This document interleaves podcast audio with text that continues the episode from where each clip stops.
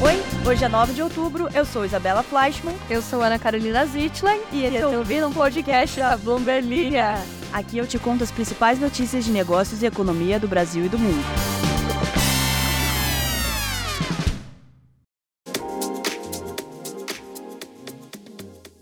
Bom dia! Começando a semana aqui com a presença de Ana Carolina Zitla na minha casa. Bom dia, bem-vinda, Ana. Bom dia, Isabela Fleischmann. A gente pode falar que é sua casa, não teria que falar que é um estúdio profissional da.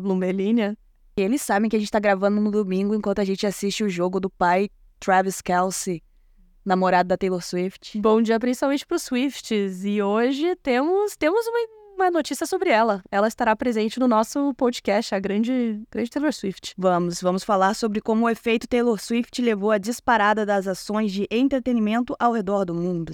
E também vou fazer aí uma dobradinha para você que agora também é super fã de NFL por causa dela. Vamos falar sobre como depois do futebol e do golfe, os bilionários árabes estão avaliando investimento não na NFL, em outra liga americana, a NBA de basquete. E também vamos falar que no segundo dia de confronto do Israel e Hamas, o número de mortes superou 700 pessoas. Assunto sério aí para a gente abordar. Assunto sério para começar a semana e também vamos te contar sobre como as bolsas no Oriente Médio estão reagindo a este conflito. É, vamos falar também da agenda da semana, né? Para você ficar atento aí, anotar no seu caderninho todas as movimentações de negócios que vão acontecer para já antecipar sobre o que falaremos nos próximos dias. Vamos lá? Bora lá! O governo de Israel disse que pelo menos 700 pessoas foram mortas no país desde que o grupo palestino Hamas fez um ataque surpresa nesse sábado, dia 7. Os combates continuaram pelo segundo dia no domingo. O secretário de Defesa dos Estados Unidos, Lloyd Austin, disse em comunicado que um grupo naval dos Estados Unidos composto por seis navios, incluindo o porta-aviões USS Gerald R. Ford, está a caminho do leste do Mediterrâneo para reforçar os esforços de dissuasão regional. Ele acrescentou que recursos e equipamentos adicionais dos Estados Unidos, incluindo munições, vão chegar nos próximos dias. O presidente americano Joe Biden e o primeiro-ministro de Israel, Benjamin Netanyahu, conversaram por telefone pela segunda vez em dois dias. Durante essa ligação, Biden informou a Netanyahu que assistência militar adicional para Israel está a caminho, de acordo com um comunicado da Casa Branca. Pelo menos 370 palestinos foram mortos em combate e ataques retaliatórios. A operação do Hamas, que incluiu a tomada de dezenas de reféns israelenses, foi uma incursão sem precedentes que abalou a estabilidade regional e também os mercados. Israel oficialmente declarou guerra e diz que não vai parar até que a infraestrutura militar do Hamas seja desmantelada, uma tarefa que parece provavelmente incluir uma invasão terrestre e deve levar meses. Esse ataque levou à queda das ações e também definiu o tom aí para essa semana, que provavelmente deve ser bem volátil, principalmente no mercado de commodities, com destaque para o petróleo, enquanto este conflito durar. Os principais índices de ações da região caíram nesse domingo, liderados por uma queda de 7% no índice de referência TA35 de Israel, sua maior perda em mais de três anos. O índice Tadawul Al-Share em Riyadh caiu 1,2%, enquanto as ações no Qatar e no Kuwait também caíram. No Egito, o índice EGX30 chegou a cair até 5,4%. Os ataques do Hamas marcam a maior ofensiva a Israel em décadas e ameaçam se transformar em um conflito mais amplo. A moeda local, o cheque israelense, caiu para uma mínima de sete anos nos últimos dias. Isso porque o conflito está acontecendo em um momento de sensibilidade diplomática e também de divisão histórica dentro de Israel em relação à coalizão de Netanyahu com a extrema-direita do país e os seus esforços para reformar o sistema judiciário de lá. Já a Palestina suspendeu a negociação da sua bolsa de valores no domingo, citando, abre aspas, condições de segurança nos territórios palestinos, fecha aspas, e deve reabrir nesta segunda-feira. O petróleo subia mais de 3% neste domingo, com esse conflito numa região que é chave para o transporte de petróleo para o restante do mundo. O contrato West Texas Intermediate, que é o WTI, que é negociado nos Estados Unidos, estava negociando acima dos 85 dólares por barril no início das negociações do, da Ásia. O conflito em Israel e na Palestina não representa imediatamente uma ameaça ao fornecimento de petróleo, só que qualquer possível retaliação contra o Irã, por exemplo, em meio relatos de que o país estaria envolvido nos ataques, poderia inflamar os temores sobre o Estreito de Hormuz, que é uma artéria vital aí de navegação que Teherã já ameaçou fechar no passado, enquanto os Estados Unidos estão enviando navios de guerra agora para a região. Segundo os analistas do NZ Group Holdings, para os mercados, a questão fundamental é se o conflito vai permanecer contido ou se vai se espalhar para envolver outras regiões, especialmente a Arábia Saudita. Os analistas Brian Martin e Daniel Hines descreveram que, inicialmente, pelo menos, parece que os mercados vão assumir que a situação permanecerá limitada em termos de escopo, duração e consequências para os preços do petróleo mas espera-se maior volatilidade. Bom, iniciamos a semana com bastante volatilidade nos mercados por conta do que aconteceu neste final de semana, mas para começar aí essa segunda-feira com um pouquinho mais de ânimo também, a gente trouxe a única que pode alegrar o nosso dia. É, porque a forte popularidade da Taylor Swift está impulsionando os preços das ações dos dois lados do Atlântico. Os papéis da CTS Eventim dispararam nos últimos dias depois que a empresa alemã de eventos anunciou que os lucros seriam ampliados por conta das robustas vendas antecipadas de ingressos para a turnê The Eras Tour da Taylor na Europa. Na Europa? É da Europa, ela tá falando, né? Na Europa. É. Na Europa. e se vocês acham que a gente força a barra para falar da Taylor Swift em absolutamente todos os episódios, você está redondamente correto. Mas a gente também tem um embasamento financeiro, mercadológico, para trazer aqui. A gente não, não, fala só da nossa cachola, porque olha só, tem mais uma empresa aqui para você, tá bom? A MNC Entertainment diz que vendeu mais de 100 milhões de dólares em ingressos antecipados para o filme do show, o que fez as ações subirem quase 6%, porque se você, infelizmente, não é um fã de Taylor Swift, ela, além de dominar o mundo, agora está lançando aí um filme sobre a própria turnê, né? Show. Sobre o show. Então ela vende ingresso pra turnê, ela também vende ingresso pro filme sobre a turnê dela.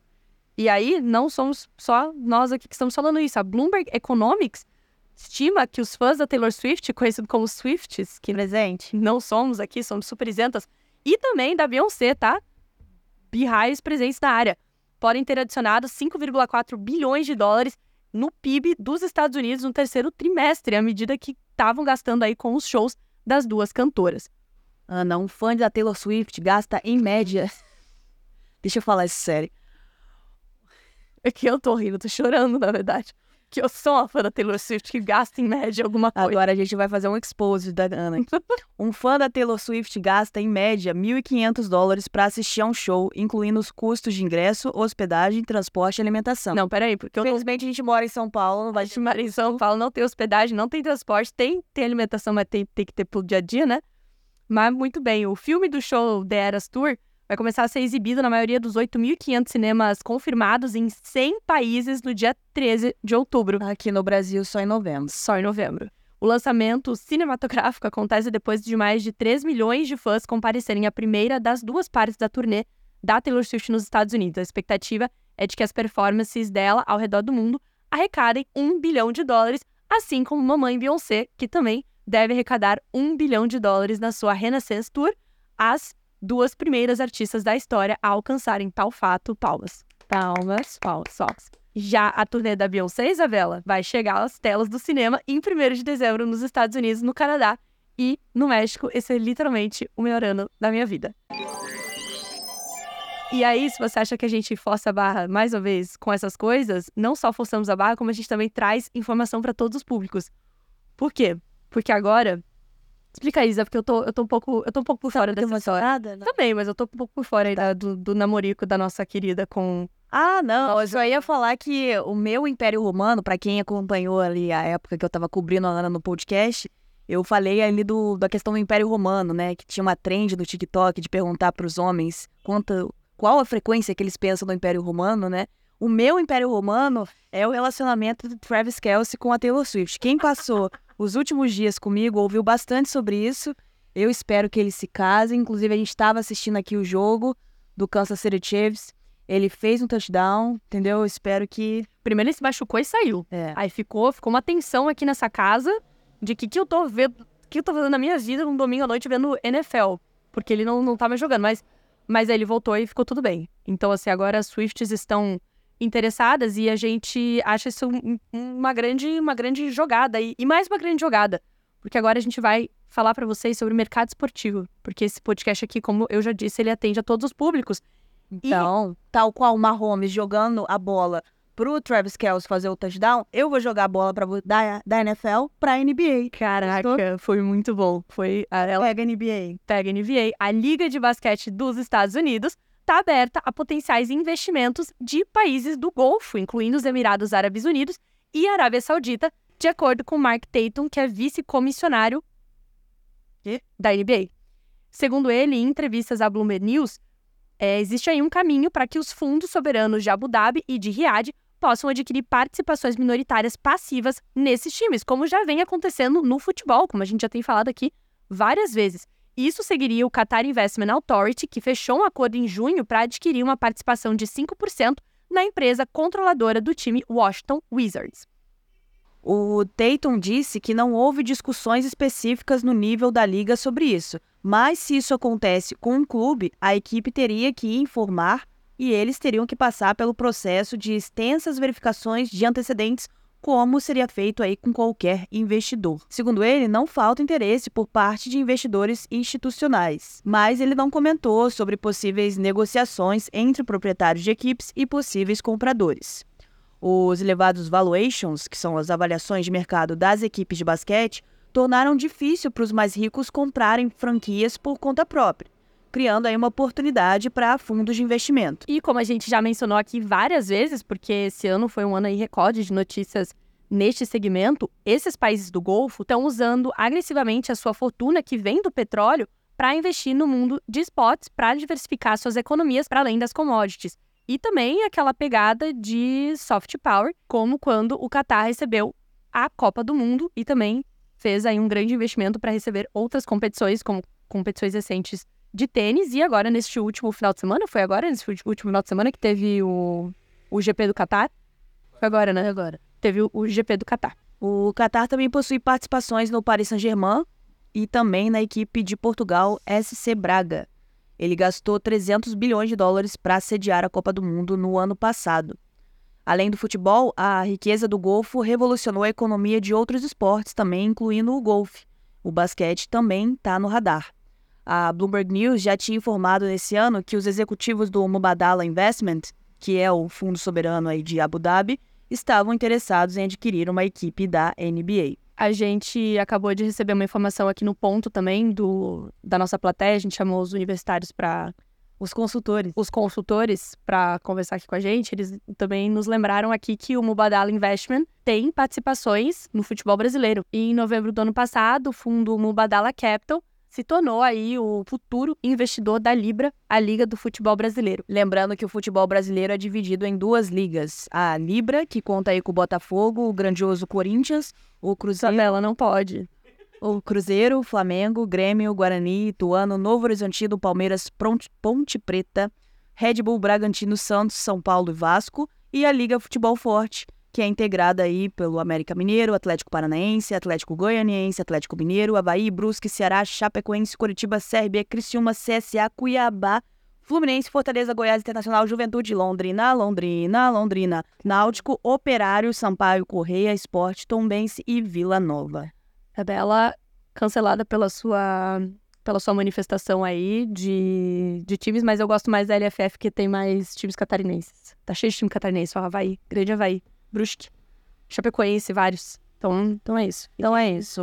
A Mubadala é investidor do futebol brasileiro e também está interessado em adquirir uma equipe da NBA. E lembrando que a Arábia Saudita também é dona do Neymar, né? Então tá tudo ligado. Ligamos Taylor Swift a Neymar. E agora vamos encerrar aí dando uma prévia do que vai acontecer na semana para os nossos grandes fãs de NBA, NFL, Taylor Swift, Neymar. E fãs de feriado, porque essa semana temos feriado. Grandes fãs de feriado. E essa semana aí, então, a gente tem o feriado na quinta-feira, a bolsa vai estar fechada, mas os investidores monitoram na segunda-feira a cerimônia de lançamento da. A cerimônia de, de, lança... de lançamento mas nessa segunda-feira, os investidores monitoram aí a cerimônia de lançamento da pedra fundamental da fábrica da B BYD, BYD na Bahia. BYD é a fabricante chinesa de veículos elétricos. A fábrica dela vai ficar em Camaçari, que é uma cidade perto de Salvador, e o lançamento da pedra fundamental, eu creio que não há muito a ver com Harry Potter. terça-feira, a Camil vai divulgar os resultados do seu segundo trimestre. Camil, fabricante de alimentos. Exato, bem Você lembrado. talvez já tenha comido arroz da Camil. Na quarta-feira, o CAD, o nosso Conselho de Administração de Defesa Econômica, Conselho Administrativo de Defesa Econômica. bem lembrado, nosso órgão aí antitr- anti, antitrust, Que tá difícil falar. ele- Três pratos de trigo, três tristes. Três pratos de trigo para três tigres tristes, o nosso órgão antitrust, o CAD, vai promover uma sessão ordinária de julgamentos. Na pauta está aí a aquisição da Dairy Partners Americas Brasil pela Lactalis. Estou por fora dessa. Quinta-feira, o grande feriado, mercados fechados no Brasil. E sexta-feira, nenhum evento previsto até o momento. Porque vai todo mundo Tá emendar, né? Emendando. Mas sexta-feira 13. E você, querido, que nos escuta, vai emendar? Conte aí pra gente. Também já falamos sobre isso aqui no podcast, mas essa semana estaremos de olho na possível venda da participação da Rumo em um terminal portuário em Santos. A companhia engajou o Itaú BBA à medida que considera a venda no terminal T39, segundo uma das pessoas com conhecimento do assunto que conversaram em anonimato com a Bloomberg News. A Rumo e a, a Rumo e a processadora de grãos Caramuru Alimentos têm uma fatia de 50% cada uma no T39. E o grupo Aurélio está entre as empresas que fizeram proposta pela rede de cosméticos The Body Shop, com sede no Reino Unido. Dona da The Body Shop, a Natura trabalha com Morgan Stanley, o banco americano, na venda e está ansiosa para chegar a um acordo provisório até o final deste mês. E para terminar aqui a nossa agenda da semana, a Petrobras vai manter os investimentos em exploração na margem equatorial em cerca de 3 bilhões de dólares no próximo plano de negócios, que deve estar pronto até o final de novembro. Quem disse isso foi o presidente da empresa, Jean Paul Prats, a repórteres no Rio de Janeiro. O primeiro poço exploratório na bacia Potiguar pode começar em novembro, já disse Prats. Caraca, tem 81 comentários no podcast de sexta-feira. Vocês arrasaram. Engajou. Engajou muito. Nossa, Nós, o assunto foi uma junção. aí o casamento. Inclusive, aqui, ó, Luiz Lima, Luiz Lima comentou assim: na fusão teríamos Anabela Flashlocker ou Isalina Zoipman? Isalina Zoifman, óbvio. Isalina Zoifman. Anabela é uma música do Arctic Monkey. Arabella, Arabella. Ara... Arabella. Temos. Temos plateia aqui. Mas hoje. eu mudaria, eu falaria Anabela Zoipman. Anabela Zoipman. Parece nome de remédio, né? Parece nome de remédio. Ou De seis em seis horas, uma Anabela Zoipman. ou de um café caro nos jardins. Anabela Zoifman. Uma, não, uma, uma, uma pequena boutique de costura de apenas vestidos Na Oscar Freire. de, na Oscar Freire. Exatamente. É, Fica aí, hein? A gente lá, a gente Zoipman. dá esse direito. É, ah, vamos falar desse. Como é que é o, o Eu- youtuber, o youtuber angolano que vocês citaram? Ah, sim, eu conheço o Kuduro, o rei do Kuduro, o Príncipe Ouro Negro. Eu só não tinha associado, eu não lembrava que ele falava asmei. É, eu- pra mim, o, o principal aí, slogan dele é o parabéns, né? Parabéns. Parabéns para... What? Como que é? Aí eu já não sei. Ah, mas eu, eu gosto dele. Mas é isso aí, é porque a Isabela justamente tem asma. E aí ficou um asma. É, mas quem, quem pensou nisso foi a Ana. Eu não tinha, não tinha pensado. Porque você tinha acabado de usar bombinha na minha frente. Aí eu falei, ah, menina falando das meias aqui. É, Ziplockers e fermentos, diz o Arlindo, melhor dupla. Ana era perfeito, Isa deixou ainda mais perfeito. Oh, que bonis! Collab de bilhões de dois ícones do podcast, tal qual a collab de Lady Gaga e Beyoncé e Telefone, maior collab do mundo pop. Nada, nada de melhor aconteceu no planeta Terra após essa collab. Vocês podem ver que foi tudo ladeira abaixo depois desse Tem muita gente falando da collab. O Flávio falou, ah, na semana passada, né, a gente brincou de falar uma música da Taylor Swift ao mesmo tempo. verdade. O Flávio falou que ele falou Shake It Off junto. Obrigada aí, Flávio. O Antônio diz que a gente já pode fazer uma coisa meio mulheres de areia, uma se passando pela outra para tentar enganar a gente. Será? Pode ser. Eu, como, como, visitaram Ana Carolina? Eu não sei. Tipo, Fisicamente, Ana Carolina e Isabela são parecidas. Às vezes as pessoas acham que somos irmãs ou primas. primas. Lembrando aqui, teve alguns usuários donos de, ca de gatos, pet owners, Ah, tá. que falaram que a caixa de areia em inglês não é sandbox para ah, pro gato, no caso é litter box. Não... Fica aí a informação. Por que esse preconceito com os gatos? Por que não pode ser um sandbox? E se ele, litter não é sujeira? não é? É, não, mas é, mas qual que é o propósito de uma caixa de areia de gato? É onde ele faz aí as suas necessidades físicas. Tudo bem, você não precisa falar isso pra ele. Você pode falar que é uma caixinha de areia dele. Caixinha de areia é muito mais. Por isso que o português é a melhor, é a língua mais linda do mundo. Olha só, caixinha de areia. Olha que, que fofinho você ainda fala. Tem muita coisa gato. que não dá pra explicar, hein? Exato. É. E o plantão do funk de improviso. Aí, o Danilo falando que é a Litterbox, a caixa de areia. E o Bruno quase asmou. de verdade, eu imagino. Quando estamos em Yu-Gi-Oh! Desenho preferido forever dele. Eu. Você jogou cartas de Yu-Gi-Oh? Jogava. É, a gente jogava. Só que eu jogava mais tipo bafo, sabe? De bater. Sei, sei, sei, sei. Não, eu tinha deck. Eu tinha deck. E isso não faz muitos anos, sabe não. quem também tem deck? Ah. Quem é, tem sua própria startup aí e vai apresentar para os investidores, quando eles vão apresentar para os investidores, tal qual o Yu-Gi-Oh!, eles têm o deck. E aí eles apresentam para os investidores para conseguir um investimento. Isabela trouxe informação no final do podcast. Conta mais. Como assim? Ele, que, como assim o deck? Eles abrem. Separa aí o teu PowerPoint. Entendi. Fala aí da sua startup, dos que, que você tem tá fazendo, como você pretende ganhar dinheiro e tal. Esse aí é o seu deck. Você faz um pitch pro investidor né, para conseguir aí um dinheiro para financiar suas operações. Tal qual quando no Yu-Gi-Oh! você vai lançar sua jogada e aí você vai falar assim, eu vou é, você tem aqui as suas Mario Negro, vou né? lançar um eu esqueci todos os dragão, com de olho, de olho umas coisas, e aí ele vai abrir todas as cartas dele e falar assim: lançar. Tem aqui um valuation. Um, não, é isso aí que diz o investidor, né? No caso, ele pode falar: eu tenho aqui um total de pagamentos processados, se for uma fintech, de X aí. Hum. E tô pretendendo aumentar para X assim que eu conseguir entrar nesse mercado aqui. Incrível. Para isso eu preciso de dinheiro. Incrível. Entendeu? Achei o máximo. Aqui a, a, a Mica Holanda disse que a ONG que ela trabalha no Ceará é o Mica. Eu já, eu já, eu já ligado isso aí. Obrigada. É. O Mika Holanda falou aqui que a ONG que trabalha, que ele trabalha no Ceará, enviou uma equipe para a Amazônia para ajudar com os botos. Tá bem crítica a situação lá, para quem não lembra. Na sexta-feira a gente falou aí da situação da região norte com a seca aí, né, que tá até levando problemas na, da usina hidrelétrica. Tiveram até que ativar aí combustíveis, usinas, né, a diesel para continuar aí mantendo com energia a os estados aí da região norte. Então, questão ainda. Em Mica sabe bem como está a situação da Amazônia. Sim, agora vamos acabar porque o Acontip disse que nós parecemos o Tico e Teco fazendo podcast. Tico e Teco. Quem que é o Tico quem que é o Teco? Fica aí, eu sou. Eu, eu gosto mais da sonoridade Teco. É. Quem não asmou não gostou. Boa semana. Boa semana.